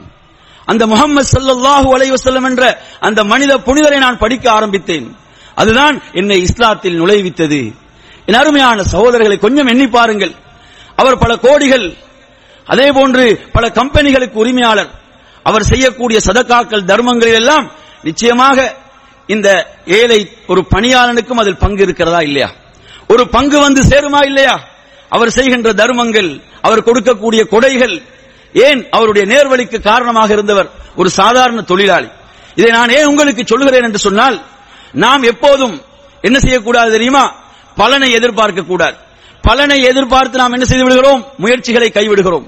நாம் செய்ய வேண்டியது முயற்சிகளை அல்லாஹ்வுக்காக இஹலாசாக அல்லாஹுடைய மார்க்கத்துக்காக செய்வது. அல்லாஹு தாலா நமது ஒரு செயலின் காரணத்தால் ஒருவனுக்கு நேர்வழி கிடைக்கும் என்று சொன்னால் அல்லாஹ் நேர்வழியை கொடுப்பான் என்றால் அது இந்த உலகம் உலகத்தில் உள்ள அனைத்தை விடவும் சிறந்தது. செவ்வகை ஒட்டகங்கள் கிடைப்பதை விட சிறந்தது. எனவே நறுமை சகோதரர்களே அல்லாஹ்வுடைய தீனுக்கு நாம் செய்கின்ற பங்களிப்பு இருக்கிறதே. கொஞ்சம் நினைத்து பாருங்கள். அல்லாஹு தாலா தொடர்ந்து அந்த மூன்று இறை தூதர்களை பற்றி பேசவில்லை. அவர்களுக்காக குரல் கொடுத்த அந்த மனிதரை பற்றி அல்லாஹ் பேசுகிறான் என்றால் அல்லாஹ் அவருடைய செயலை பொருந்திக் கொண்டான். அல்லாஹ் அவருடைய செயலை அங்கீகரித்தான். இந்த அங்கீகாரம் தான் எனக்கும் உங்களுக்கும் அல்லாவிடத்தில் தேவை. அல்லாஹ் என்னுடைய உங்களுடைய ஒரு செயலை அங்கீகரித்து விட்டால் அதை விட ஒரு சிறப்பு இருக்க முடியாது. அந்த அங்கீகாரத்துக்காகத்தான் நானும் நீங்களும் செயல்பட வேண்டும். எனவே நறுமையான சகோதரர்களே நமது முயற்சிகளை நாம் இஹ்லாஸாக மாற்றுவோமாக இருந்தால் நிச்சயமாக அவைகள் அல்லாவிடத்தில் பொருந்திக் கொள்ளப்படும். அல்லாவிடத்தில் ஏற்றுக்கொள்ளப்படும். நாம் இந்த உலகத்திலிருந்து பிரிவதற்கு முன்னால் இந்த தீனுக்காக ஏதாவது ஒரு பங்களிப்பை செய்துவிட்டு மரணிக்க வேண்டும். அல்லாவுடைய தீனுக்காக ஏதாவது ஒரு தடத்தை பதித்துவிட்டு ஒரு பங்களிப்பை நான் செய்துவிட்டு மரணிக்க வேண்டும் என்ற அந்த வைராக்கியம் அந்த இலட்சியம் நமக்குள் இருக்க வேண்டும். சாதிபுன் முஆத் அவர்கள் நீங்கள் எடுத்து பாருங்கள். என் அருமை சகோதரர்களே அவர்கள் இஸ்லாத்திலே வாழ்ந்தது வெறும் ஆறு வருடங்கள். வெறும் ஆறு வருடங்கள் தான் அவர் இஸ்லாத்தில் வாழ்ந்தார். சாதிபுன் முஆத் ரதி அன்ஹு அவர்கள். ஆனால் அந்த ஆறு வருடத்துக்குள் அவர்கள் இஸ்லாத்துக்காக செய்த சாதனைகள். சுபஹான் அல்லாஹ் அந்த சாதனைகள் அவர்களை எந்த அளவு கொண்டு போய் உயர்த்தியது என்று சொன்னால் அல்லாஹுடைய தூதர் சொன்னார்கள் இஹ்தஸ்ஸல் மௌத்துக்காக அல்லாஹுடைய அரிஷ் குலுங்கியது என்று சொன்னார்கள். அல்லாஹுடைய ரசூல் சல்லாஹூ அலைவசம் அவர்கள். என் அருமை சகோதரர்களே சுபஹானல்லாஹ் இந்த சிறப்பை வேற எந்த ஒரு நபித்தோழரும் பெறவில்லை. ஆறு வருடங்கள் இந்த தீனிலே இருந்து இந்த தீனுக்காக செய்த பங்களிப்புகள் இவ்வளவு பெரிய அந்தஸ்தை ரப்பிடத்தில் அவருக்கு பெற்றுக் கொடுத்தது என்று சொன்னால் ஏன் எனக்கும் உங்களுக்கும் பெற்றுக் கொடுக்காது? நிச்சயமாக பெற்றுக் கொடுக்கும். இஹலாசாக உல தூய்மையோடு அல்லாஹ்வுடைய மார்க்கத்துக்கு நாம் செய்யக்கூடிய பங்களிப்புகள் அமையமாக இருந்தால் அல்லாஹ் நிச்சயமாக அவற்றை அங்கீகரிப்பான் அவற்றை ஏற்றுக்கொள்வான். எனவே நறுமையான சகோதரர்களே நாம் எப்போதும் என்ன வேண்டியது என்னவென்று சொன்னால் அல்லாஹ்வுடைய தீன் இந்த பூமியில் வெற்றி பெற்றே தீரும். அல்லாஹ்வுடைய மார்க்கம் இந்த பூமியில் மிகைத்தே தீரும். அதை எவனாலும் தடுக்க முடியாது. ஆனால் எனக்கும் உங்களுக்கு மத்தியில் உள்ள ஒரு விஷயம் என்ன தெரியுமா? நானும் நீங்களும் இதற்கு என்ன பங்களிப்பு செய்வது? ஏதாவது ஒரு பங்களிப்பை செய்ய வேண்டும். இந்த தீன் மேலோங்கும். அது அல்லாஹ் விதித்தது. அதை எவனாலும் தடுக்க முடியாது. அல்லாஹ் சொல்கிறான் வல்லாஹு முத்திம்மு அல்லாஹ் அவனுடைய பிரகாசத்தை ஜோதியை அவன் அதை பரிபூர்ணப்படுத்தியே தீருவான். எவனாலும் அதை தடுக்க முடியாது. இந்த தீனுக்கு நாம் வாழுகின்ற இந்த வாழ்க்கைக்குள் ஏதாவது ஒரு பங்களிப்பை செய்துவிட்டு மரணிக்க வேண்டும் என்ற அந்த வைராக்கியம் நமக்குள் இருக்க வேண்டும். அந்த முயற்சி இருக்க வேண்டும். எனவே நறுமையான சகோதரர்களே அந்த ஒரு உறுதியை நாம் எடுத்துக்கொள்வோமாக என்று கூறி எனது உரையை நிறைவு செய்கின்றேன். வாஹர் தாவானா அனில் அஹமதுல்லாஹி ரபில் ஆலமீன். வசலாம் அலைக்கும் வரமத்துல்லாஹி வபரகாத்து